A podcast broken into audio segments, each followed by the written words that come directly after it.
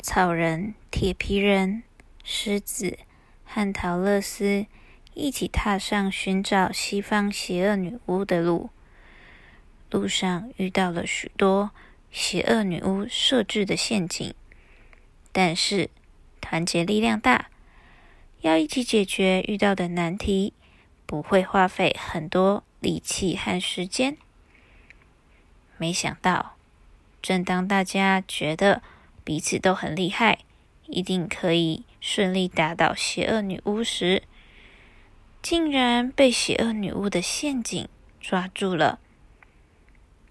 不过，陶乐斯发现旁边有一桶水，他把水往邪恶女巫身上泼，邪恶女巫痛苦的尖叫着，过没多久就昏倒了，再也没有醒来。这座城镇的人民看到躺在地上的邪恶女巫时，非常高兴。因为邪恶女巫对他们非常的不好，人们开心的庆祝着。